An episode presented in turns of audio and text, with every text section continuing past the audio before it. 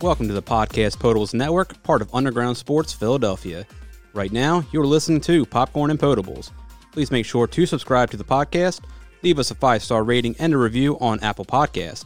You can follow us on Twitter, Instagram, and Untappd at Process Potables and at Popcorn PPN. For news, info on breweries we've worked with, and more, check out www.processpotables.com. Popcorn and Potables is on tap. Cheers, everybody.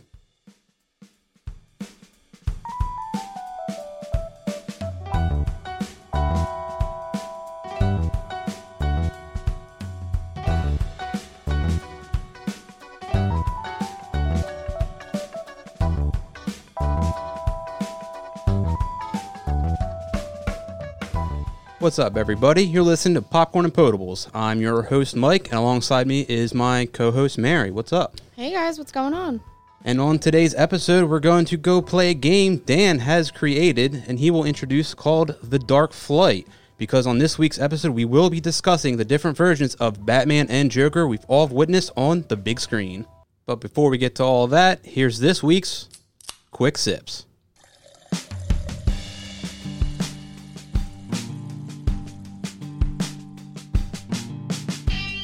News I have for you guys this week the Zack Snyder cut of Justice League will officially arrive on HBO Max in 2021. Three years ago, Snyder left the film to tend to a family emergency, and Joss Whedon was brought in to handle all the reshoots. Reshoots didn't go as planned, and Snyder's original vision was tossed aside, leaving fans with a quarter of what we were meant to see. The film ended up bombing in theaters, and fans started to call for the Snyder Cut to be released. Now, two years later from its original release, Snyder has reached a deal with Warner Brothers to release his cut of the film. For my horror fans out there, Ghostface will be making his return sooner rather than later. Scream 5 has been confirmed and it will not be a reboot, but a sequel to the series. David Arquette confirmed he will be reprising his role as Dewey Riley in the film, and even Neve Campbell is in talks to return as Sidney Prescott. Filming plans to begin this fall. And finally, the 93rd Oscars aren't until February, but the Academy of Motion Picture Arts and Sciences is cons- considering postponing the big night. According to multiple sources, the anonymous sources say there are no concrete plans in place yet, but that it's very likely to be postponed. If the event is postponed, the Academy will have to focus on changing up some rules regarding a film's eligibility. And that's all that I have for you on this week's Quick Sips. What's up, guys? Also with us here on the show today, my buddy Dan from Process Potables. Hi, everybody. Happy to be back. Looking forward to episodes that I'm not on, which may happen later. But for now, I'm here and I'm Slight excited. Are you going to introduce your buddy here with us? Mm. More like an acquaintance. Fine. We have friend of many of the network pods, including the Power Bombs and Potables. And I guess process potables, but we're not really soccer guys, and I don't really know. Don't think you're a basketball guy, but Yeah, It's okay. Lo- long time friend. This might be one of the first times that I have hair close to the length of yours, which I was thinking about earlier. But uh, my, my friend Joe Sheehan of the uh, Super Smart Brothers podcast joining us to not talk anything related to wrestling. yeah. So AEW this week. Oh wait, Oh, no. sorry guys, I'm on the wrong. That's pod. tomorrow. Which I will be on. But seriously, So, thanks uh, for having me, guys. Awesome. And we Where, were, where can they find you. On social media or the podcast? Uh, Facebook and Twitter, Super Smart Brothers, uh, and then anywhere you can find podcasts, iTunes, Google Play, uh, Stitcher, yeah, all that good stuff. sweet plugs. And you were saying before the show that you have a little connection with someone from the Zack Snyder DC universe. Yeah. So one of the reasons uh, I'm going to be great on this podcast is that I worked at a movie theater for five years, uh, Cinemark 16 in Somerdale, New Jersey. Dan and I went to many of free movies uh, during that time. But uh, Ray Fisher, who plays Cyborg in the DC movies, actually overlapped with me for like a month when I worked there. Wow, Is he from New Jersey? Yeah, Wow, he's from uh, it's like the Mount Laurel area. Oh, Yeah. okay. Wow. It's pretty cool. So did you actually did you actually like talk to him and meet him and everything? Like you actually like had like a, We've we've like a friendship with them or yeah, we're not like close friends. Like he Yeah. won't be like, oh yeah, I know Joe Sheehan, but like we we're close enough that like he's told me the story of like how so he went to New York first, and it was actually on Broadway that he got the cyborg Oh, okay. role. So um, So was he cast like when you knew him, or was this before? no, that was he moved out to California at that point. So I knew him when he went up to Broadway, and he was the backup for a guy playing Muhammad Ali. Apparently, they were doing some kind of Muhammad Ali like play or musical, Oh wow. and is it A- A- Ang Lee? Is that the director? Was doing gonna do some kind of like Ali boxing movie, and Okay. Saul Ray play the role, and was like, "I want you." That got his name out into Hollywood, and then Marvel and DC actually had a bidding war for him. Oh wow. Wow. Yeah, so he could have he could have ended up in either universe. It's good to see somebody left Cinemark and had some success. Yeah, Ouch. Jesus. uh, I'm only at Princeton, you know, lowly. Not a doctor. So before we get into any discussions on Batman and the Joker, Dan, you have a game for us to play here. Yeah, we came up with the episode title The Dark Flight last week, trying to make a nice little beer pun, which is the entire premise for this entire network. And it will never get tired and it will never get old. And I will never run out of podcast names that have the letter P in them. I'm bringing the letter P back. And I thought, okay, I have a lot. Well, okay, here's what I'll say. On Wednesday, I think, I went to like three different breweries and bought way too much beer. And generally, thing. well, generally, my wife doesn't give me much grief for how much beer is in this house, which is always way more than any person probably needs. But that's the gimmick here. That's that's what we're built on, and we have to try all these beers for the good of the people, so we can tell them what to go get and what not to go get. Which generally, it's always just go get it. There's not really much Just of do it. Just drink it. Don't think about it. yeah, but I did buy a lot, and so I got home and we were like, God, like I don't like I have a fridge downstairs that's full, I have a fridge upstairs that's full. Like, where the hell is all this going? And I was like, all right, we got to get through some of this. We're doing a pod on Friday, the Dark Flight. Why don't I actually make a Dark Flight for everybody and see if they can come up, you know, see what see what they think of them, see if they can get the flavor profiles right. But that's the fun thing about beer.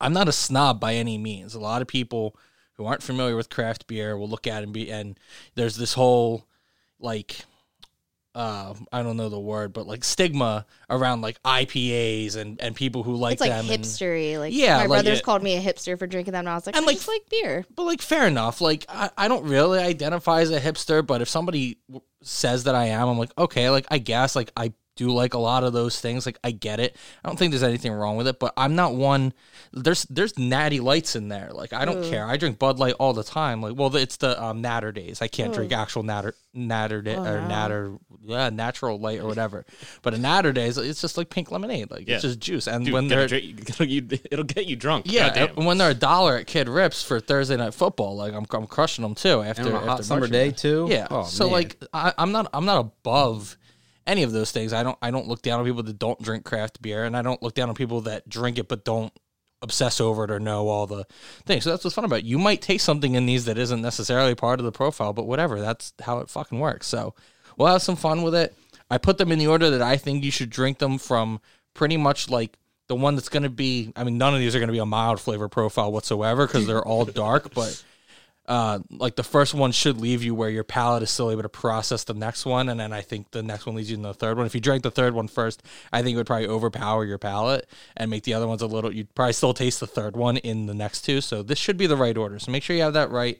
Let's start with number one. Everybody take a sip of the first one, and you know, let me know what you think. sort of an uh, oaky afterbirth. What did you say? I want to say a slight chocolate after, aftertaste. I almost get like a I- Guinness I- dark. I get a coffee flavor. Out Yeah, Of Oh, coffee, I smell no, that's coffee it. for sure from it. I definitely smell it. So this is the only porter. The other two are stout. So you're definitely going to get that coffee. This is a peppered bacon coffee porter from Spellbound oh, that they just came out with. Peppered bacon. I definitely don't get the bacon. I did I, not get a I, bacon kind of get the taste at pepper all. taste now that you're I think you saying get it. the Said it. pepper up front and then the coffee comes afterwards. Yes, so I don't definitely taste get much that. bacon, but I definitely get the pepper and then the coffee for sure. Yeah, I it mean, I will reeks say of as an coffee. avid coffee drinker, coffee does overpower a lot of stuff in the morning. So if you do have bacon for breakfast, like as soon as you drink that coffee, it's gone. So- I Yeah, mean, any beer I've ever had that claims to be like bacon type flavor, it doesn't really taste like bacon, but I think that's how you're getting that pepper flavor. You may not identify that as strictly bacon, but I think it's there. But this is nice. So this is the only porter. This is gonna be a little lighter than the other two, but still a ton of flavor. So Yeah, I like this one. Yeah, I'm usually not a porter guy, but Me I, neither. this is very smooth. the uh, the second one is this might give it away for anybody who knows, but this might be probably top three to five beers all time for me. I don't know what it is, but Yeah. I don't like it. Don't like I it. don't. It Oh, doesn't. no. It doesn't really taste. Is this the like can in your hand? anything. Yeah. This is Oh. that like that tiramisu kind of one, isn't it? Oh, This- and I this hate is tiramisu. Double so that Nickels makes sense. Nocturnal Creatures. Hmm. So this is an imperial dessert stout brewed with brown sugar, Madagascan vanilla, harvest roasted Java coffee, and a dusting of Dutch chocolate. I get the chocolate and I get the uh, one of the other flavors that you mentioned, but I don't know if I'm getting the coffee. So I had their original brew of this at the at the tasting room when we did our live pod there for process potables, and it it blew me away. And I didn't get any of the cans of that release, but I was able to get it on tap. This canning is a different variant of that that I still really like, but if I had a preference, I like the original one more. And I'm kind of hoping that maybe there's going to be a recanning of that. So double nickel Oh, if like you're listening. Oh, they like redid the formula. kinda Yeah, they they the add like some like I think they added a couple of these extra flavors. The first one was just a lot more heavy vanilla and a lot darker, I think, and this one's got I don't think the original had as much coffee as this one does specifically. Uh, so I think this one had a little bit more of, of the coffee flavor to it. It's still good. Yeah. Not uh, huge fan of it. Yeah, it's pretty good. I The like one it. I had in the tap room blew me away. And I mean having it on tap may have had something to do with it too. But Yeah. really big fan of that. You're definitely changing my mind on these darker beers. The third one is an all timer that I you're gonna break Don't look at you're me gonna like break that. my heart. Chocolate. I get chocolate, I get and Yeah, I'm, I'm not definitely mad at Cream, chocolate. like soda kind of flavor.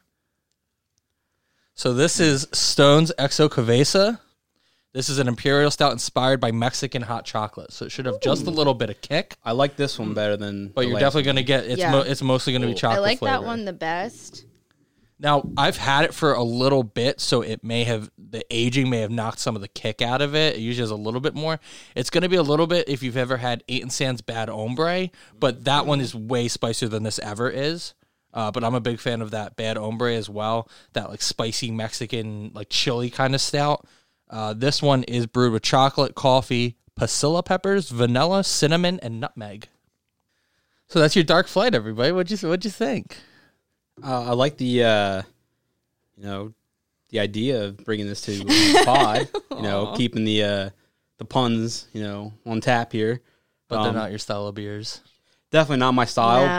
but I did actually like each one that you had here. I'm going to make you two drink things other than what you like, but we'll see if we can find you something. Honestly, else. everything I drink is because of what you showed me. I mean, Thank you. You know, everything. You know, before Joe Sheehan, you telling me you're not a dark beer guy? Surprising. I thought that you actually were. Uh, every once in a while, but like I don't know. I've just been, really been into like the lighter and IPAs and stuff like Okay. that. Have you had the Yards Filthy? Yes. Oh my god, it's so good. so good. I killed. We've been doing a Zoom happy hours with the Sons of Ben. Yeah. because we're not tailgating together, and I killed like a six pack of it in one night, and it was super. The the six pack I got, I think I was done it the day after I bought it. Yeah, I, I went right through it. Very very good. Big fan of that. I've Been pumping that a lot on some episodes. So we ready to open this bitch up then? Wow. Yeah, I guess it sounds like sounds like you are. I'm ready. He's got that Dude, the Mexican dark hot beers, chocolate yeah. just went He's a spicy boy. Ooh. taking on his man. personality. Yeah, I mean, Fire hair, fire beer. a little darkness. in Fired there, up you know? now. All right. Well, what I have to say first is that The Dark Knight is the best movie out of every Batman movie. Personally, to me, I think it's the overall best story. Agreed. Now, I think Michael Keaton is the best Batman. However, I don't think Bale's the best, as a lot of people would think. Really? Yes, and I'll go take it even a step further. I think Ben Affleck is a better Batman than Christian Bale. I hate you. Mm. Wow. But I will say that I think Christian Bale was the best Bruce Wayne out of all of them. Okay. Oh, Okay, I that's- definitely. yeah, I can agree with you on that. So, So- did you agree with Dark Knight being the best? I agree with it being the best. Uh, I'm curious where the first Batman stands with you, Um, because that's always like I always hear that. The that it's Mary like- sounded like she didn't like that take. yeah, I mean, It's it's hard because like I love the Michael Keaton one because that one's more like whimsical, but I really love the Christian Bale because it's more real. That's really hard, but I think I like I the mean, Michael Keaton. Tim more. Burton made I was the gonna you know the 1989 Yeah. version of Batman, so it's very comic booky. It's that's just how his movies are traditionally. Yeah. and then you know you got Christopher Nolan making the Dark Knight trilogy, and he's just so realistic and so real with everything he does. It's just insane, like his movies. So I mean, they're kind of on different spectrums in a sense. Yeah, but that's why it's hard for me to compare them and just be like, this. Is it's like, I don't know. I like different versions. I'm not like I, I just wanted to hear what what her choice was if it wasn't that. I mean, like like I can get behind if what the reason would be, and, and to your point, what you said makes a lot of sense. It- you know, it depends on what what appeals to you more that dark, realistic kind of tone, or the more classic traditional comic book style of him. So uh, They're you know, I, I can I can get behind whatever you appreciate more. It speaks to whatever Yeah. you're into. But I was just curious. I just think Keaton was just a better Batman overall. I mean, his obviously in the 80s it's kind of hard to get I guess an actual suit to move how you want to move in it. I mean, he looked really stiff that entire movie. I mean, at least he didn't have But- like the nipples. Like who's that? George, George Clooney had the Clooney, Batman. yeah. Well, I want to know like like what meeting were they like? Okay, we gotta have nipples. Yeah. we And we have gotta to have like it. do the close up shot of it. Like, It was like the crotch and then up into the nipples Yeah. and everything. And I was just like, why? Even as a kid, I was like, why? I mean, can we all agree that that's the worst Batman? Can we agree that George Clooney's the worst? That's Yeah. He's specifically the that's worst. Batman and Robin, right? Yes. With that shot, yeah. Yeah. I see. It's hard because I, when I was a kid, I watched that one probably the most because I mean, as a kid, I was it was either yeah. that Batman Forever. You know, I wasn't really into like the yeah, I watched Burton style. Forever. Oh, forever, dude. Jim Carrey. but like oh, he's uh, he's, he's- the only redeeming part. Yep. I love So him. Absolutely. I mean, I think Val Kilmer was all right as Batman. I think Clooney was the worst, but I kind of appreciated Batman and Robin more just as a kid watching it. Plus, with Arnold Schwarzenegger being, you know, Mr. Freeze and all Oh, those one-liners Poison were amazing. And yeah, Poison Ivy was a good Oh. villain to have. I mean, that was the first time we saw Bane too. Amazing is an interesting word. Yeah. Wouldn't be my choice, but I, I see where Hold you're on. coming we from. We all know what the amazing part about that movie was was Batman bringing out the Bat card. oh yeah, Oh Sponsored by my American Express. That was the worst. I think to your point about uh, Christian Bale being the best Bruce Wayne, I don't honestly think that I've ever broken it down to that point of like, you know, one could be a good Batman, but one could be a better Bruce Wayne. And I definitely agree that Christian Bale's the best For Bruce sure. Wayne. And, Oh yeah, and, and looked, looked maybe I need- part, Yes. acted it. Like, maybe Yeah. maybe I need to look at it that way because I I don't know if I can say Ben Affleck was better than him as Batman, but I am in the camp of like I didn't hate Affleck doing it, and I think it's very split to the opposite ends. There are people that really did enjoy him as it, and then the opposite end just crushed him for it. I'm in the camp of I thought he did a good job Yeah. with it, but Yeah. I don't eh. know that I would say he did it better than. See, he was the most middle for me. So he was. I thought he was a good Batman, and he was a good Bruce Wayne. Whereas I thought Keaton was not that good of a Bruce Wayne, but a great Batman. Whereas agree. Bale was a great Wayne, but not a good Batman. So I, I can get behind Keaton being a better Batman. Like, I wouldn't be mad at you for saying it. I think I probably have Christian Bale as the best of both. I think both Bale and Affleck were better at Bruce Wayne than Batman. the Michael Keaton. I Just, think, just in Oh, gen- like to okay. themselves, like they they make No, a I lot more sense as Bruce Wayne than they do as Batman. Yeah, Christian Bale. He has that like kind of yuppie. I think it's also like American Psycho. He's got that like piece of shit kind of like you know Wall Street guy thing going on. So it's yeah. really good for that. I think also too to take into account is I think out of all of them, Christian Bale, you saw the most time as both. Bruce Yeah. Wayne Yeah, that's and true. Yep. Like those movies were so realistic, like you said with Nolan, that like you got to see him like try to hide the Batman side from the Bruce Yeah. Wayne side and stuff more than the, any of the other Yeah. ones. Like he had to be in board meetings and he's falling asleep and like Yeah. Yeah. I think that like Christian Bale, he played it up more where he's like, I got to act like I'm a piece of shit so people don't know I'm really a good guy. So another point that I want to make about the Batman from 1989 is I watched it again this week for like the first time in a while. I mean, I always knew I liked it, but I haven't watched it in a while. So I wanted to kind of refresh myself before doing this episode. And watching it, I was surprised how good Nicholson was as the Joker. And I know he does get a lot of credit, but I feel like he's overlooked by Heath Ledger a bit. But watching that I think that's because movie, Heath Ledger's the newest one. Yeah, probably the new shiny thing. Yeah. it's just I just feel like I mean it goes by just how the movies are made again, but the way Nicholson portrayed that character, it's just like him and Ledger, they they wanted to play that role so bad. You know, they brought out their mm-hmm. best for those roles. And then just the mannerisms and stuff of Ledger were just like off the charts of him playing that character. But just the way Nicholson played the Joker, it just reminded me of like I mean, we're just going back to the comic book style. It's just something that like I can't get past preference. because it's just something I grew up on. You know, I grew up watching the animated series. You know, I wa- Yes. grew up reading the comics. So it's just that's that movie just always kind of stuck with me. You know, Now, I mean, will, the, Oh, sorry. Sorry. I was just gonna say the animated series is always oh. described as like the best. Oh, like, yeah. Oh, I have the box pinnacle. set. I love it. Yeah, it's great. I will say that Jack Nicholson, his Joker background is my least favorite. Really, I was gonna say I he don't has the like best it. One. It's so clear because cut. you get to see the progression. Yeah, so But I like the mystery of it. Like he just like I'm a mobster guy, and then I I- I fell, and now I'm the See, this, Joker.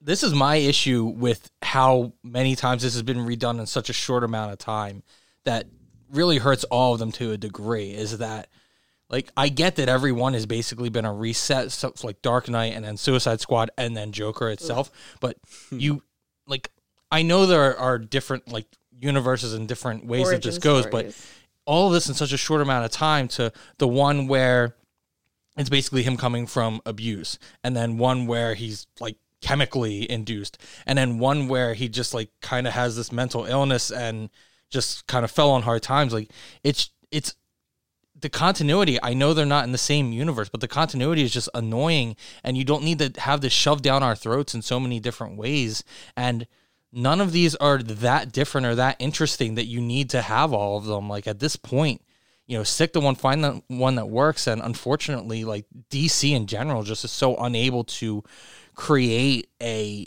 one storyline that has enough success and lasts and is done well to where they don't get two to three movies in and go all right we got to scrap it and start over again. And it stinks because there is genuinely as much affection, if not more, for some of these DC characters as there are for all, all the Marvel ones. I mean, the DC ones are really like the long-lasting staple ones that like the the common person kind of would know more than deep diving the Marvel ones.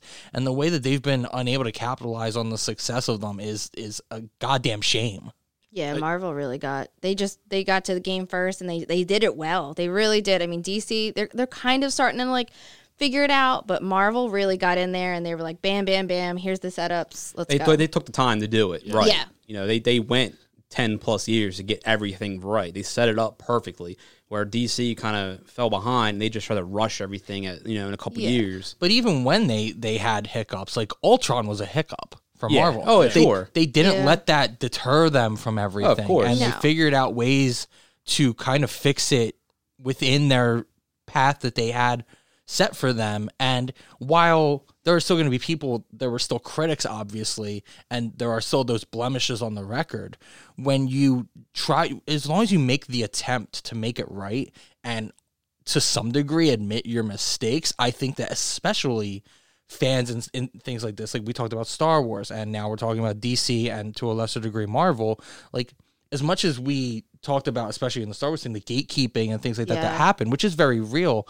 I think there is also a, a very apologetic side to it, as long as you're willing to say, "Hey, like we kind of messed up, and we acknowledge that, and we're gonna try our best to fix it," while not just completely expecting you to be so stupid that you don't notice and we just skip over the fact that we did this. and that's where Marvel has succeeded and DC absolutely has not. yeah. And then that started back with the comics. DC has, I think, rebooted more than any other comic series like in history. Yeah. Whereas Marvel's held their path for a very Oh, yeah. consistent amount Yeah. of time. And I would say that Marvel, they put in the work. I mean, like, you know, Iron Man's got three movies, Thor has three movies. You really like get in depth with these characters and then they mesh them together.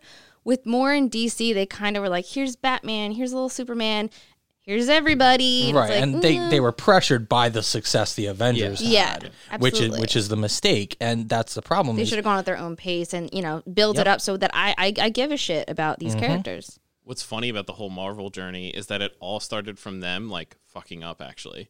So like they had to sell the rights to like Spider-Man and stuff like that to Sony because they're about to go out of business. And so when they wanted to make their own in Iron Man, like he was the one they had to pull off the shelf and dust off. Be Yep. like here's Yeah. our shiny thing, and that ended up working Exploded, brilliantly. Yeah, Yeah. yeah. And not only that, but I mean, at that point, casting Robert Downey Jr. is a huge oh. risk. Oh, like, yeah. Oh, you're you're not only taking the chance on pulling Iron Man out to be the revival of Marvel, but you're pulling Robert Downey Jr. out to play him. And like that's the like looking back now, that's the beauty of it is not only did you kind of pick, you know, probably not the highest guy on the Marvel totem pole character wise, but you pull an actor that everybody knew had talent, but at that point was, uh, you know, coming back from you know, the, the lowest point of his career. And, and that is the beauty of, I mean, I don't want to get into an Iron Man thing because that's a huge deal to me. we can go but, into it. like, I'll talk that- about Robert Downey Jr. that- all day. But that's the beauty of it is they they align so perfectly both in their actual personalities as just a person and a character and then the trajectory of where they were and where they wanted to go with it was this just perfect alignment and it's it's incredible looking back you know 12 years now how like Uh, just amazing crazy. it is And it's oh, it's it's the thing where nobody else to me can play Iron Man. It's like you know how Hugh Jackman is Wolverine, Robert Downey Jr. is Iron Man. If they rebooted it, I don't know, 15, 20 years from now, I'd be like, meh. Yeah, I'm I'm definitely I don't think that I could ever enjoy that. mu- I mean, I don't know.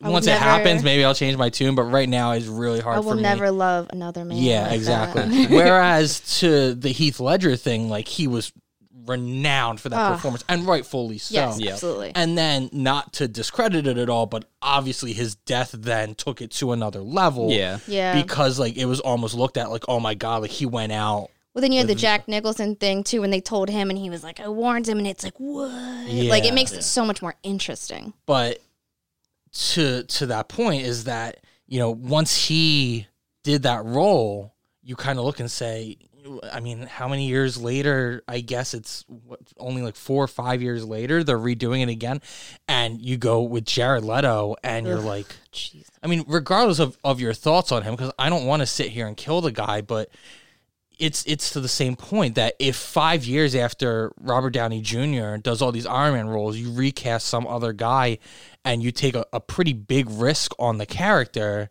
the odds of it paying off, even if you do it well, aren't great because of the emotional attachment and the success you just had. And I think that's what they ran into is there are, there are things Jared Leto has done well. I don't think that he's a bad actor. No, he's a great actor. it was the- just His dramatic roles, like and the won- writing did him no favors. No. like he, there's nothing he could have done movie to to, eh. to save it. No. Did he do a great job? No, but the the writing does him no favors. So I mean, it was you, you know he was set up to fail. I would also say devil's advocate, like they cut so much of him that although I don't want to see more, I would like to have seen more to really see where he had gone with it.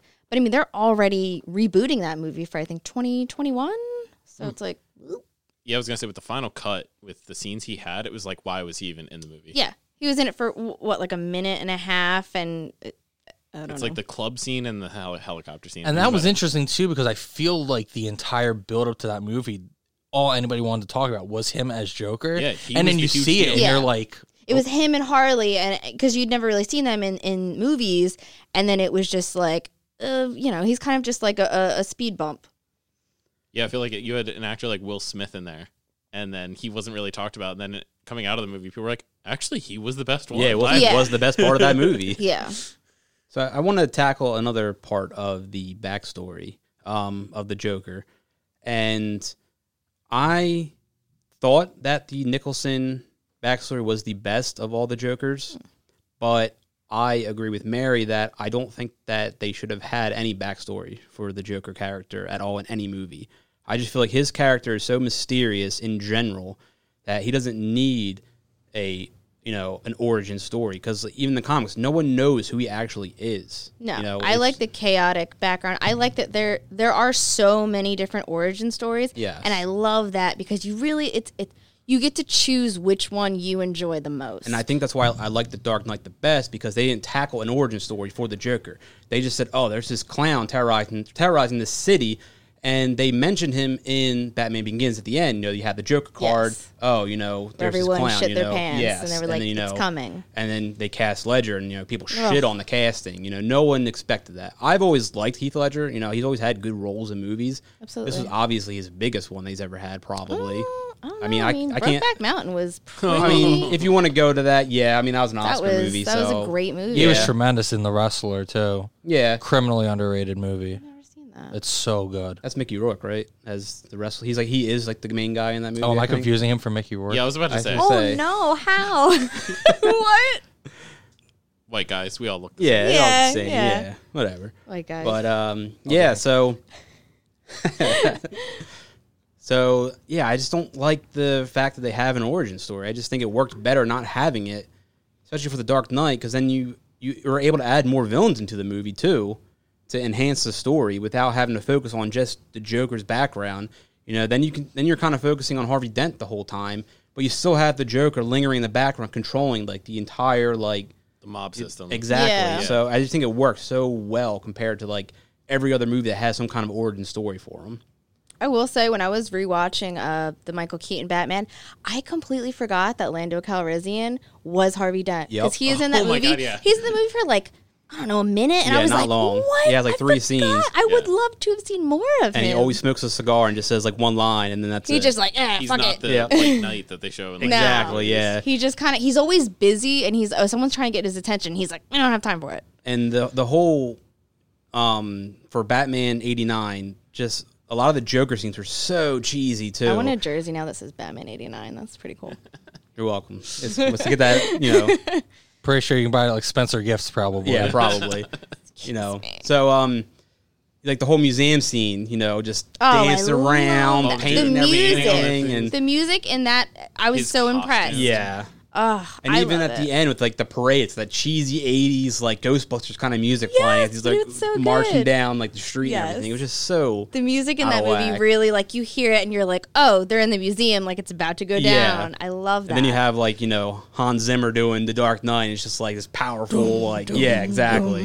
when he pulls out the ridiculously long gun. Oh my Yeah. god, yeah. and also got a, we did get a great line from that Joker though that was in Mallrats. Um, Dan, I don't know if you remember in the scene where um, Jay hits the uh, security guard over the head with the bat, and him and Silent Bob are running from him, and uh, Silent Bob pulls out the grappling hook out of his jacket and fires up, and they go up, and Jay's like, "Where do you get these wonderful toys?" That was a line from Joker oh, didn't from Batman that. 1989. Yeah, so Yeah, I didn't put that little, together. Never little made Kevin that Smith uh, nod there, so I, I did appreciate Nice, that. that is yeah, good. I I know know this. a deep dive because the only quote out of that movie people ever say is "Have you ever danced with the devil?" in the Exactly, Batman yeah. line? Like, yeah, Yeah. I, I definitely never picked up on that. That's that's a great, great job by you. yeah. now, um, not to completely derail it, but does anybody here watch Gotham? Yes, Mm. yes, I fucking love Gotham. Yes, absolutely. And Cameron Monaghan, I like took a note on it. Like he is a great Joker, and he's very underrated. And the guy who plays Penguin is incredible as Yeah. well. They could not lot have of those cast a, castings. the, Yeah, I mean, all the Rid- casting the is great. Riddler. Oh my Like- god, Yeah. I love it. I like Gotham, and I- I mean, I don't know if this is a TV versus movie. Like, I like Gotham more than The Dark Knight. Gotham's my favorite Batman thing there is. It's a hot I, take. I would say that It's definitely a hot the take, the 'cause- Joker in that I was like very much invested, and they held it out for so long, like till the very end, and then he became the Joker. And he really doesn't get enough, uh, you know. Credit. Yes, credit. I didn't know what a word. The way was. that they've woven in so many of the villains seamlessly, Yes. and not made it tired, and been able to have And them uh, come is and that go. a CW show. I, think it was a- it was was a Fox. Fox. I don't know if Yeah. it still Okay. is. It was Fox, and I don't think I watched. I don't is the watch- only thing I've watched on Fox in like ten plus years. Yeah, and they really they they did it so well. Even like Catwoman, every character Everything. on there I- was really they couldn't have picked a better Penguin. They really couldn't have. no. And what I liked about their Joker storyline was they still left it ambiguous, even at the Yes, end. I love that. Like that's what was so. and nice. there was twist like he had like a twin brother and then they were underground and i was like what the fuck is going on and i love it Yeah, I don't think anything's been because the thing like Dark Knight on its own is incredible. Yes. The unfor- and and even Batman Begins is really It's really good. good, and good. generally underrated, but the Dark Knight Rises was so fucking bad that unfortunately like it doesn't taint the uh the Dark Knight as a movie, but to not have the conclusion of that whole thing that you want does kind of just taint the whole It's just thing. hard because I feel like they wanted to bring the Joker back. you for wanted that to movie. see more of him They left him alive. Where like you know, Batman '89, Joker dies at the end of the movie. Yeah. Yeah. The Dark Knight, he lives. You know, he's he's hanging by the hook. You know, at, on top of the building, and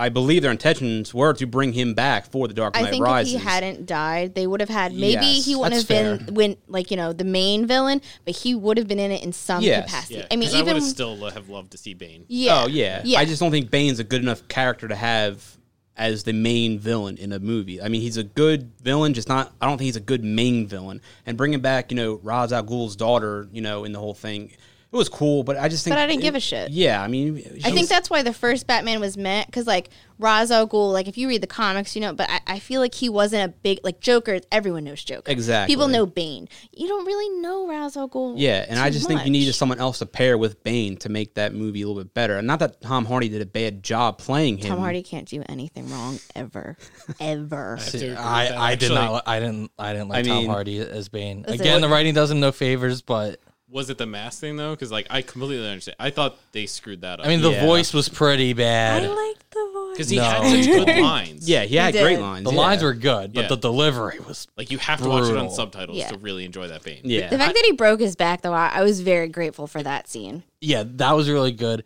The thing that maybe skewed me the most, and this is very, very weird, but did you ever see the YouTube video of they read Monster Energy cans as Bane? No, Okay.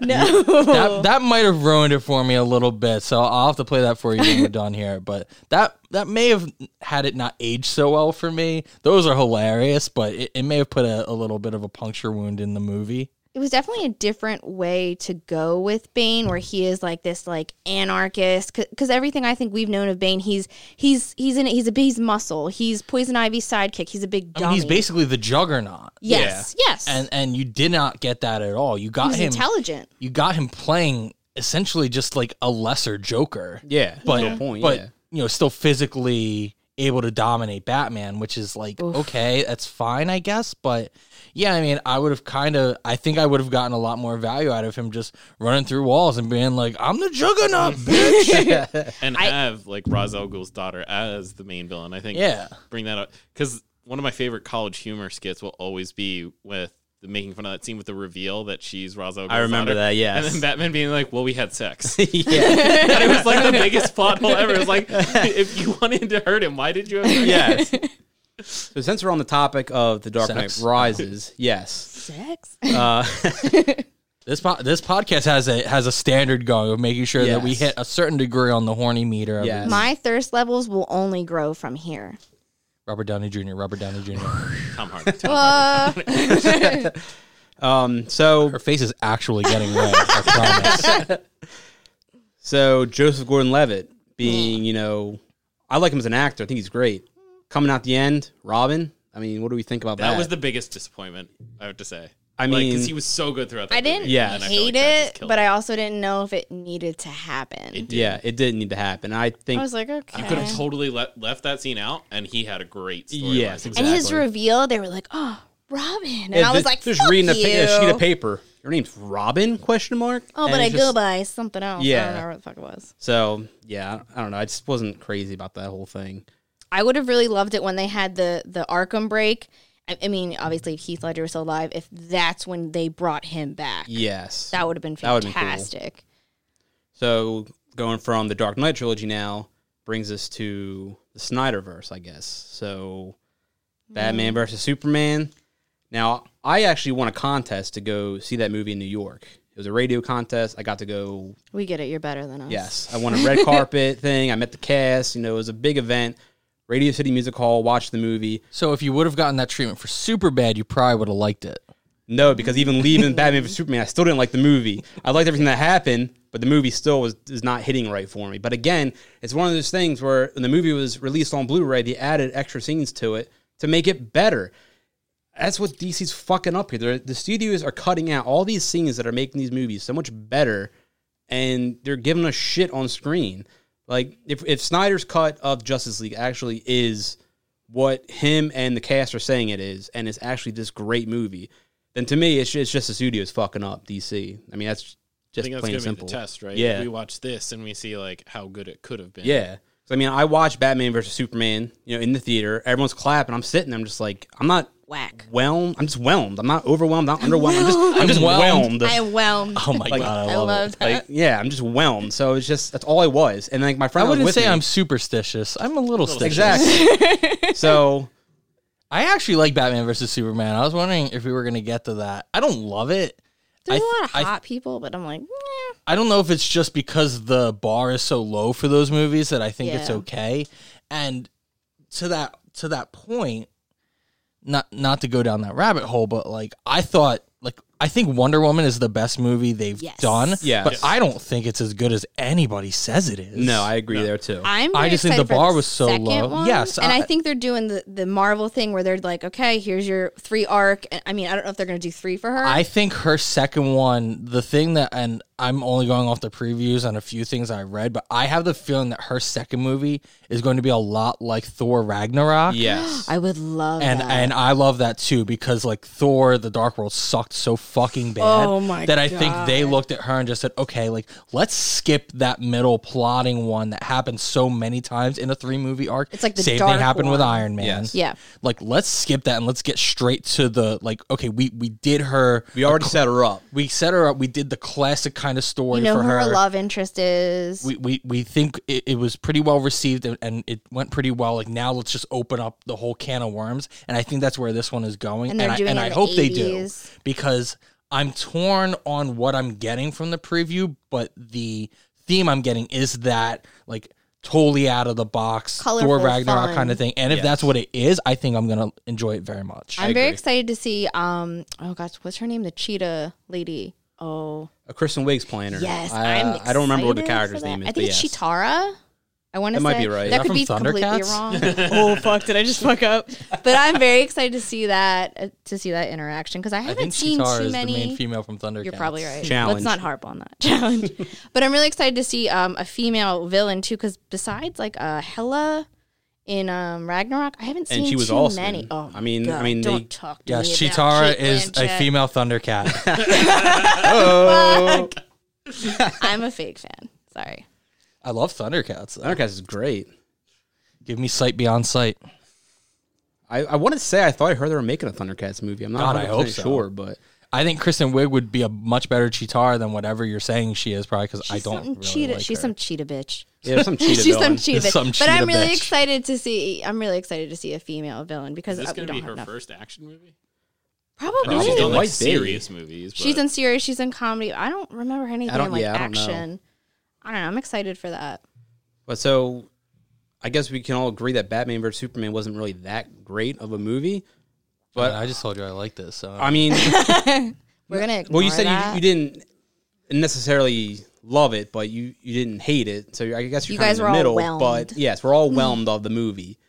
But I guess that leads to again the studios cutting stuff out, and I don't know if the writing was necessarily great for that movie. and that mustache thing. Well, that was more for Justice League. The Yeah. whole the the thing I'm about that one do that. is so like I think that like it's it feels almost cheap comparing so much of it to Marvel, but that's just what happens when But you get is. beat to You're the punch always so bad. going to. This was clearly their Civil War Yes. attempt, Yes. and I was love too Civil early. War. That's I the have best it Marvel way movie, in my higher. I opinion. have it way higher on my list than than most people. So thank you for that.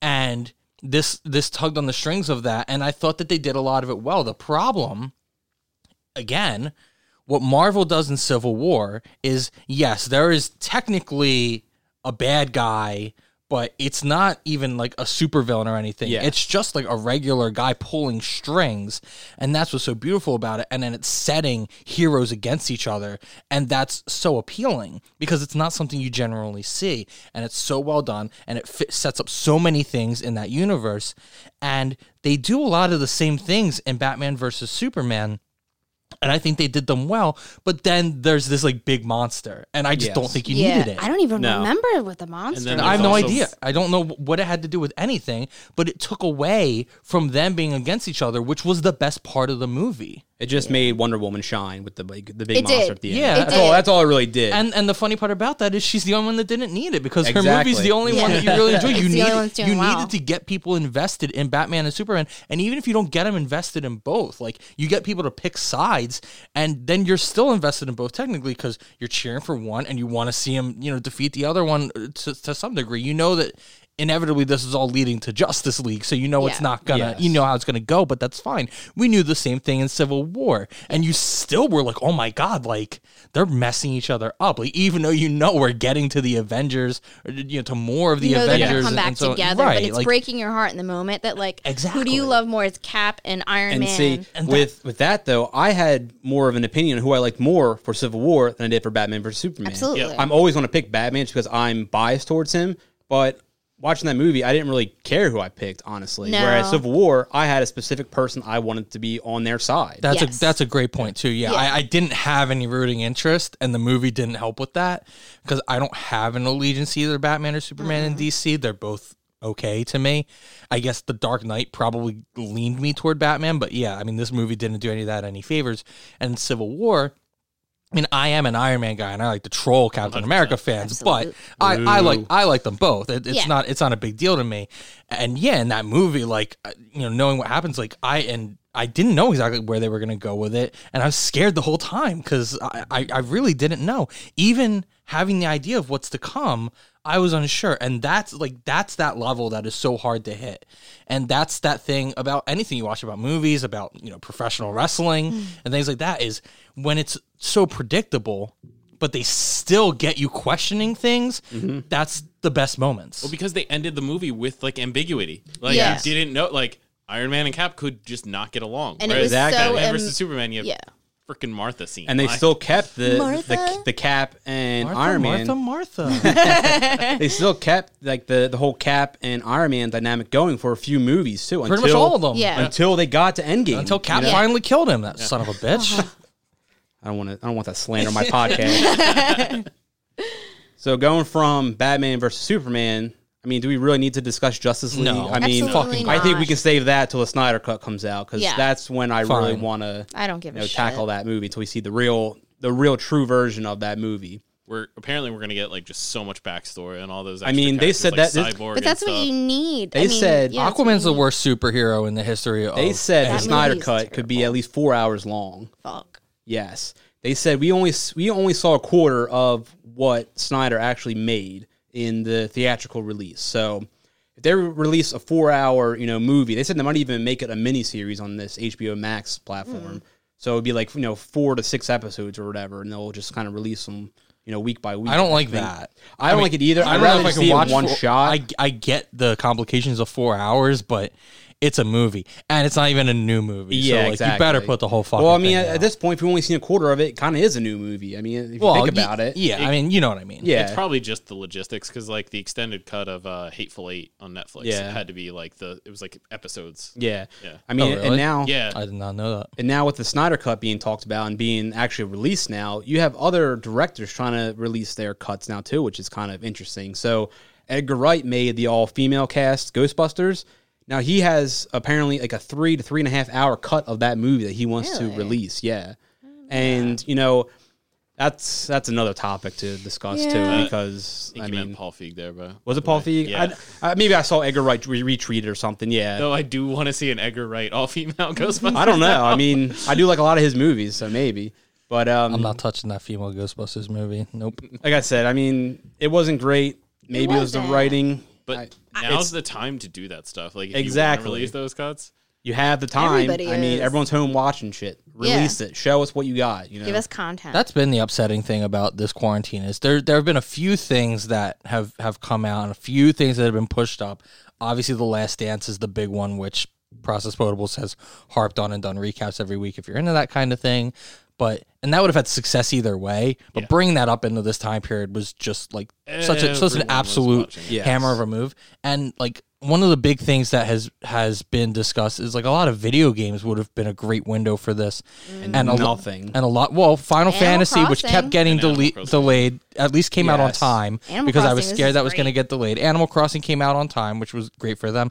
The Last of Us, if it would have came out during this, would have absolutely crushed it because Yes. so many people want it, and it got delayed till pretty much when this is going to and end. you know what's fucked about that now? That whole game is leaked now, so Yep. everyone knows pretty much what happens. You know, no spoilers here for because I didn't even read anything, so I don't want to know. But Mhm, same. I mean, that's what happens when things get delayed. You know, something's going to get leaked eventually, and it's so gonna ruin it. and so you had mentioned on the premiere episode of this like how uh, Trolls World, Tour- World Tour did so well being released Yeah, digitally. exactly. twenty million dollars, Right, and you're and you're sitting there like that was that was Trolls World Tour. I mean, that probably should have been a straight to DVD movie anyway. Could have been, yeah. And Yeah. and it's doing these numbers just because of it being in this window. And you're thinking, like, what else did we get during this time? Like nothing. Like there, there's so much t- opportunity to watch things. Like I know me and you both watched Upload. Yeah. Like I don't know that I would have watched that or where I would have found the time in my normal life, but because we're in this time, I watched it. Now they didn't move it up. That was it when it was going to be released, Yeah. but still, just the opportunity to do so has been very underwhelming for a lot of things that maybe could have had a time to shine more. And the reality of it all is that in this time, because we're so desperate for content and desperate for new things, that I think you almost like are generally going to get a benefit of the doubt and a little bit of a bump just for providing it during this time that people will be a little bit kinder toward things people are still going to be skeptical and, Yes. and critical as, as we always are but there is some you know reward for for giving it to people in a time like this where people don't necessarily want to then come back at you and be like oh this is such a piece of shit. Why would you do this? Yeah. like right now you might be like okay well like this isn't the best thing but it did occupy two hours of my time and it wasn't that bad. And, and, and maybe that benefits you more in the long run. I would say even to like really sidetrack that like Black Mirror, like they had a whole bunch they were gonna come out with, and they're like, "Oh, it's it's too sad right now with the yeah, porn." well, I I, was like, respect them for that I was like, but I was also kind of like, "Shut up and give me it." Like, I, get, I need something from that might have put me in a very dark place Now, speaking of uh, Trolls World Tour, I'm interested in your guys' take of like, have you heard about this beef now between Universal and AMC? Yeah, Yeah, I that- brought it that- up that's last where it came episode. Yeah, Yeah. so I'm on Universal Pictures side on this thing. I don't think AMC's really right to just ban Universal now. I mean, why? I mean, Universal said they're going to keep their big hits for the theaters. I mean, it's not like they're- just wanted to do this to help people cope with It was a family movie. Yeah. it was a Yeah. perfect time it was release. only to do Trolls it Tour. because Chill. everyone's home. You can't do anything. It was just to help people cope with everything. Yeah. and it just so happened. Keep it- your kids entertained. I want to say it made like a hundred million dollars just being on, you know, Yeah. Yeah. Like, like imagine we're a year ago. Like, there's not a fucking chance in hell that Avengers comes out straight Oh, yeah. to digital. No. You know, Exactly. like No. They pushed Black Widow back. Like, yeah. I mean, Yeah. th- like the that's, fast, that would be one of the ones. Like Fast no and Furious her, movie. but like it's a standalone yeah. movie. the new like, Fast and Furious movie was supposed to come out today, and now it's supposed to be Fast a and big. was already supposed to be oh today. my god, I love. I mean, if you do it, then, I hey, don't give a shit about. not those my cup of movies. tea. But either way, Serious. No, I don't give a shit. but that's a big, that's a big blockbuster movie in a sense. You know, they're my guilty pleasure. So We, we were gonna have to rethink. I mean, what else is friendship. Ludacris doing right now? I mean. Didn't he just rap battle uh, Nelly, right? Nelly. Yeah, and he whooped his ass. what is what is this? Two thousand and like four? What's Yeah. What going else are you gonna on? do in a quarantine but Yeah, rap you battle? said it. Battle. Yeah, that's what you said. okay. Shut up. So, So, we're skipping Justice League. yeah, so I guess now it's the the big topic of discussion here. Joker. Dan, you have a take? Yeah, so I have to credit my friend Nikki T for this because I was telling some of my friends that I play uh, online PlayStation with that we were going to talk about this and asking if any of them had seen it and what their thoughts were. And for the first time in my entire friendship with him, he had an intelligent thought that I greatly agreed with. So I have to give him credit that the movie Joker itself, if you take out the actual fact that it's the Joker from the DC universe and take all that out and just have it as just a movie, like a theatrical movie, it would be very, very good. The problem is that it exists in the DC universe and you're making it about the Joker character. That's the issue with that movie. And I 100% agree with that take. I mean, it's just none of it felt relevant to the story of No. him. I mean, going to the mansion and talking to like little Bruce Wayne and Alfred, and it just, it just, So why uh, he, why did he stick his fingers in that little boy's mouth like that? Yeah, and why did seriously. why did Bruce let him? I'd been like, please take your fingers out of my yeah, mouth. the, Yeah. the problem was the kid was just sitting there like, okay, Yeah, this, stranger's, yeah. this stranger's fingers are in my mouth. stranger no big danger, deal. I need an It adult. felt like, and this is something we already talked about with the the between Heath Ledger and Jared Leto in this, and the difference in the characters and these stories and three different like backstories. That this felt like it was taking away from what they were trying to set up in this one because I kept thinking you're trying to do the smile thing Yeah. that Heath Ledger does in the Dark Knight, and that's not what this character was. And that's what it seemed like he was doing. I'm like, that's not your thing. So now, not only are you trying to recreate this for a third time in a very short period, but now you're blurring the lines, which is even worse than just redoing it again. It just didn't feel necessary in any way. And I fucking hated his laughing. I hated it. I like wrote that down to my notes. minutes. I literally wrote I down get worst it. laugh I of all know. the Jokers. See, I didn't. The laugh was great, and his timing of the laugh. He sounds was like a great, I seagull. I don't know. I just But that's what Joker's supposed to have. The maniacal. No, but I like, hate. I crazy hated laugh. it. I don't know. I And just I, that it didn't was like, it. a. It was. I mean, like I can a- get it. I can get if you if you didn't, but it's kind of like when people say they don't like you know bands like Coheed or Rush, they don't like their singing. Like I get it. Like a lot of people will be like, okay, like I understand that they're talented, but I just don't want to listen to somebody who sings like that. Like fine, I get Yeah. it, but you know at least understand that like they are a very talented singer. Like But I also saw his laugh in this one as more of like it was like a coping mechanism. Like they said it was like a you know like a mental nervous tick, but it was like once you find out his background, you're like, oh, he's using it as a coping mechanism and he can't help it. And I just was like, this would have been great if it was. Not even great. This would have been good if it was a story about like a mentally ill guy who slipped through Yeah. the cracks, but it didn't also need to be like, oh, by the way, this is Joker, Uh, your boy. that's exactly what we're saying. So I think that if they made it to where, I mean, so the whole point of this of this movie is that they're making darker versions of DC Universe characters, whether it be hmm. villains Yes. or heroes, whatever. So this was kind of the first one to try and do that, and it worked on on a level. A lot of people love this movie, and I think that it would have worked better if they kept to the original the original story that they were trying to do before they took it away was having Arthur Fleck and Bruce Wayne being brothers. I think that would have worked a lot better as making it a DC movie than just having them not be related because they're kind of changing up the story, making it different. And I like that idea better than just having them. Oh no, you're not related. You know, you're just a random guy. You know, your mom was crazy. I mean, the whole idea of the Joker though is random and sporadic chaos, and I think if you implement that that kind of backstory that links them together, it it like impedes on his entire character and his persona. Like that gives it too much purpose for a guy that's not supposed to have it. It could. It's just something different that I thought I would have liked to see more because we've seen the same origin story for the Joker. It just would have been something completely different. Well, what I what I did enjoy, I didn't really like how it was done, but the only part about this that I like as far as it being within the universe is how it basically ends up.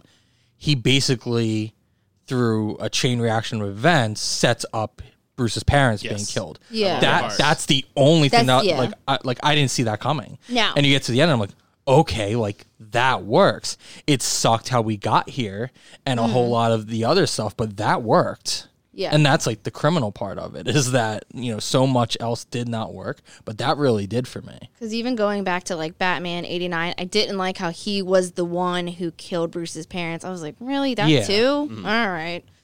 Right. was I guess- guess at thing. least like kept it close enough. Yes. far away, Exactly. like, Yes, perfect you influenced it, but you weren't directly, you know, the reason. the other the to your point about them trying to continue making them darker, which they're definitely trying to do, is that I mean, Heath Ledger was so dark to begin with. That that Joker was so dark. How much further can you go? And it felt like they had to try to go to these ridiculous extremes to do it. I feel like they just tried too hard with this. Movie. right, exactly. They did. This movie, it felt, it almost felt like it, it was artsy for the sake of being artsy. Yes. And that's very Joaquin Phoenix. He's not my favorite. Um, but yeah, it just felt like it was just trying, like it was trying to make me feel bad for this guy. And I was like, I don't really give a shit. I really don't. See, so this is one of those things about not to the same point, but when you were talking about separating, like you know, an actor playing a good Bruce Wayne or a good Batman, or you know, which one they did better or what have you. That while I didn't really enjoy the Joker character or a lot of the things this movie did, I thought Joaquin Phoenix did a great job. Oh, he absolutely his did. He did. And that's where I think people have a hard time really presenting the way that they feel about things. I feel like a lot of the people that like this movie like it based on the job Just that he liking did, him, not whi- the movie which, itself. which I think is fair. I would but agree with that. That's what I take away from this movie is I didn't like the movie, but he did a tremendous Exactly. job. I Yeah. agree. And I can separate those things to say this movie wasn't good, but he was very His performance was good. I definitely was like, this man is very sick. He's Mm-hmm. delusional. I liked half the movie. It was the second half. It was is when he as soon as he goes to the hospital and gets the records about his mom. From then on, it totally made sense to me. That's when I was like, okay, this Yeah, is working. it was just so slow moving to me. I mean, it was Oh yeah. not that it was hard to keep up with. It was just hard to just Oh, no. watch it. You I know? agree with the keeping up with. I watched it with my girlfriend Erin. She was like, "Wait, what? Like, what's going on?" That's now? Like, exactly yeah. So I think I think I'm going to name drop this movie last week, and I don't think it was on either of the episodes we recorded, but I think just we were talking about something. I don't think either of you had seen it. I don't know if you have. You know what this movie again talking about if we took out the DC and Joker aspect and just uh-huh. talked about it. You know what this movie reminded me of, and it's a movie that I believe is like not enough people have seen. It's criminally underrated, and I really enjoyed that. This could have been along the same lines as far as just speaking to like this type of person and like the mental illness side of it or what have you. Is uh, Adam Sandler and Reign Over Me? No, I haven't seen. You haven't seen that either, man. that. Somebody's got to come on this fucking podcast who has seen that movie. But Never heard of that. he's dealing with the fact I, I believe it's his wife and I think a child or children died I think in 9-11 and he's just dealing with PTSD and uh what's his name Don Cheadle like randomly like comes across him and they Okay. become friends but like Don Cheadle's trying to understand the fact that this guy's just a nutcase and like all he and like he has this like tricked out apartment from all the compensation he's received as a result of his you know family being killed and it's basically just like he has like a motorized scooter and he's playing Shadows of the Colossus on PS2 the I whole don't- time I don't Great know this game. movie at all. great game. I, I never had heard of it or played it until I saw that movie, and then I rented it and beat it. Uh, really good game, but like that's the type of movie that this could have been. Where I think then it would have been this really nice like homage and uh, like expose on mental illness and and like depression or bipolar disorder or whatever you want to attribute it to, where you're not going to get credit for those things when it's a comic book movie. Yeah, I would also like attribute to that same thing where it was very into like how underfunded social services are and things like you know mental illness and it slips through the cracks and we don't pay enough attention to that kind of stuff. I thought that was a great underlying theme of it. Yes, I that, liked yeah. that. that didn't come across well. It wasn't executed well. Yes. and I feel like they really kind of just fast forwarded past it. Yeah. and if they would like. That's not going to be the theme of the movie, but I think they could have done a little more with it just to really hit that home. But that that's a great note by you, and that was definitely one of like the things in the movie that stuck out to me. That was that was a great like social commentary. Yes. it just I don't think it got enough time, even though I understand that you can't give it that much. Again, because you have to deal with all the comic book backstory Yeah. bullshit. It just it felt to me very much like because it is a Joker movie, it felt very like incel to me, where it was like the world is bad to me and I deserve so much more, and then all of a sudden you you're a nobody and you get dragged up. You know, at the end he's like, you know, they they revere him like they're like we gotta get this guy out of the car. He's he's like our god. He's the martyr, and I was just like fuck you. I just didn't like that. So, what did you guys think of the ending then? Did you actually believe that everything happened the way it did? Because No. there's kind of that perception where he's in the hospital after everything happened. You know, he's talking, you know, to this doctor, and he's just like, you know, I just thought of something funny, and then the movie kind of just ends. Did you think that, that all that stuff actually happened, or was it actually in his head the whole time? So I mean, I didn't really. I, I kind of got that, but I didn't really give it that much thought. I guess is the idea that maybe he's been impatient this whole time, and this is just a delusion. Yeah. I don't, I don't. I'm not with that. I don't like it, and I don't think that that was the point. The only part that I say like contradicts that is the killing of the Waynes.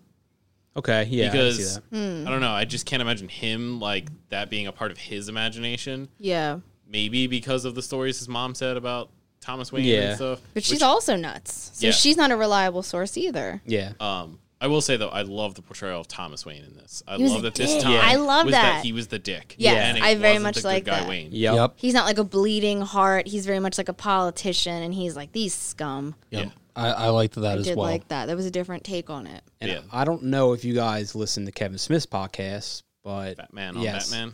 I think it was a Fatman Beyond episode he was talking. and he mentioned that he talked to a very reliable source about a particular ending that was actually not done for the movie that I thought would have been insane to do. So insane good or insane bad. I think insane good. It was completely off the wall.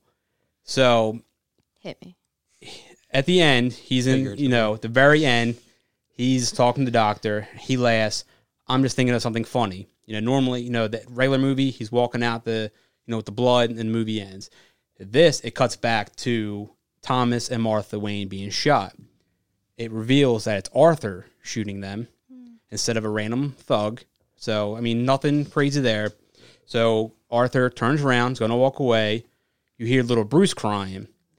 Arthur turns around, shrugs, points gun at Bruce, pops him in the head, kills him. Credits roll. Jesus. wow. That would have that was an ending that was proposed that was not shot or even agreed upon. That really just feels like a fuck you. I think because they're not going to continue the story. Right. Yeah. So, no, it's a I one think- shot. That would have been fucking sick to do. To just Well, fucking it would have been sick Yeah. for sure. to just kill Bruce Wayne depending in on your that definition universe. of sick, either way. Yeah. yeah, it's, applies. it's two different six, but My thought Huh. right off the bat is that I would enjoy that. The average viewer would not. It would have gotten absolutely Oh, the slammed. comic book. Yeah, will probably. I understand lit. why they didn't. Yeah.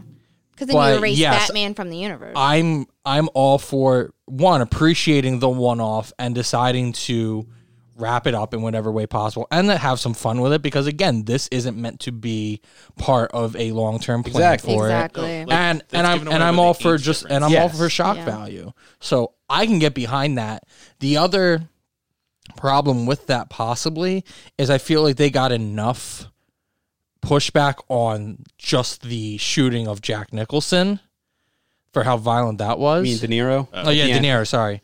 Um, there's so many names in this episode at this point, Please, and now I'm getting them all wrong. Um, yeah, like the headshot to De Niro, which I loved. That was And- the I best like part. that. In my in my opinion, That's the best part of the yeah, movie. absolutely the best part of the movie. I agree, and I'm glad that that made it because that feels like something you do, and then maybe gets cut, whether that be for like a ratings reason or whatever. I mean, one of the biggest things I will give them credit for in this movie is making sh- is having it be rated R, Yeah. and, Yeah. and and not catering to that because we know comic book movies do it a lot of times to make sure they can get that younger audience in. And for all my complaints of this, the fact that they didn't water it down to make it PG because they probably could have, and maybe it helps them with a you know an overall number a little bit. I give them credit for at least standing their ground and knowing that they wanted to make this a dark movie and holding steadfast in that for the most part. Yeah, they definitely improved. If it was PG thirteen, it would be way worse. Oh, Yeah. 100%. Yeah, absolutely even worse. Well, I know Yeah. that they did. There was talk that they did shoot the scene. It's kind of ambiguous where he killed Z- Zazie Beetz. I think her name is. I can never get her name right. She played I know it's Domino in, definitely in Zazie, Deadpool. yeah. or no, Zazie, yeah. yeah, Um, where he did kill her, and then they cut that scene. I think that he killed her and her daughter, and they cut it. And I was like, yeah, that just kind of feels like Yeah. murder for the sake. I mean, I guess of they kind of murder. implied it in the one scene. Yes. but they didn't. I mean, they didn't really show it. No, you that didn't need whole aspect of his character was weird and unnecessary. I agree. It, it was. Absolutely. I was like, yeah, okay, Actually, Zazie like, Beat. No, I think you're in order to make her character more relevant, you should have had the killing scene then. Right. Because the other, like, my problem, especially because they leave that unknown, is that if anything, his interactions with her normalize him to a point where, like, I guess if you're really hitting the bipolar angle, then maybe that's what you're aiming for is to show that there is the side of him that's normal. But was it though? I mean, he stalked her. the fact that she's like a single mother and saw plenty signs of his crazy right away and was still even willing to get as involved as she was is a pretty big stretch to me. But I don't think she was involved with him No, at the all. idea was that Yeah. she was like She- imagined. Yeah, like they went back and every scene that she was in, they showed like she wasn't really there. So I think he just saw a woman in his building, Oh. fixated on her, probably stalked her for a while, and she really didn't know him at all, other than Oh. a neighbor. That's why he ended up in her apartment. She was like, "You need to leave." Your name No. is Arthur, right? I did not get that at all. Yeah, like she was Don't- not in it- his life at all. It's not just you. Oh yeah, I know. Aaron- no, Aaron I don't feel time. bad about it. Yeah. There's, pro- No, there's a lot don't of things feel in this movie I didn't get. yeah, It, it I mean, when you only watch it once on Xfinity Watchathon, that's also going to happen. But it also just wasn't very well done. But yeah, I, I kind of missed on that, and I'm sure a lot of people did. Yeah. That like just spoke to like be his illness. memento at that point. I thought the same Ooh, thing. yeah. exactly. Yes. Did I- this I- all even with even without that, I thought a lot of this movie felt like that, Mm. just for the sake of, of doing it. And Memento is fucking awesome. Yeah. Oh, of course, another Nolan movie. Yep. So, I mean, does anyone have anything else to add? I mean, I'm kind of tapped out now on Fuck Joker. that movie. What's? Fuck that movie. It I mean, we got a new Batman movie coming out in 2021 now. Another uh, Um, the level in the Horty meter over here. Ooh, it's up there. I loved Robert Twilight. Patts? so- oh, Pattinson, yeah. Yeah. And I then was who say is Zac Efron for Cat- a second. Who's Catwoman? She's um, I don't remember the cast Son of off the top of my head, but I just remember I didn't she's like it. Hot. It's fine. She's hot. Wasn't it like Zoe Kravitz? Yes, Ooh, that's a give good it. I love her. Another different take, so it should be interesting. I mean, I, I wasn't on board with it, but until I saw some like pictures of it, I think he's going to be a really good, like Christian Bale. He's got that kind of like brooding thing down. I think he's going to be a really good Bruce Wayne. I'm interested Yeah. to see the Batman, but Bruce Wayne, I think he'll be very good at.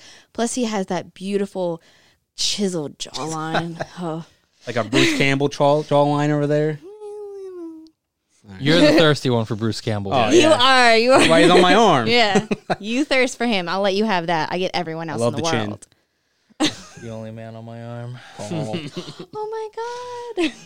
Supposed to say the you, you never noticed that? I love that so much. I wish you had hand banana. nah, that's not the same. Because I can do this and then he does it.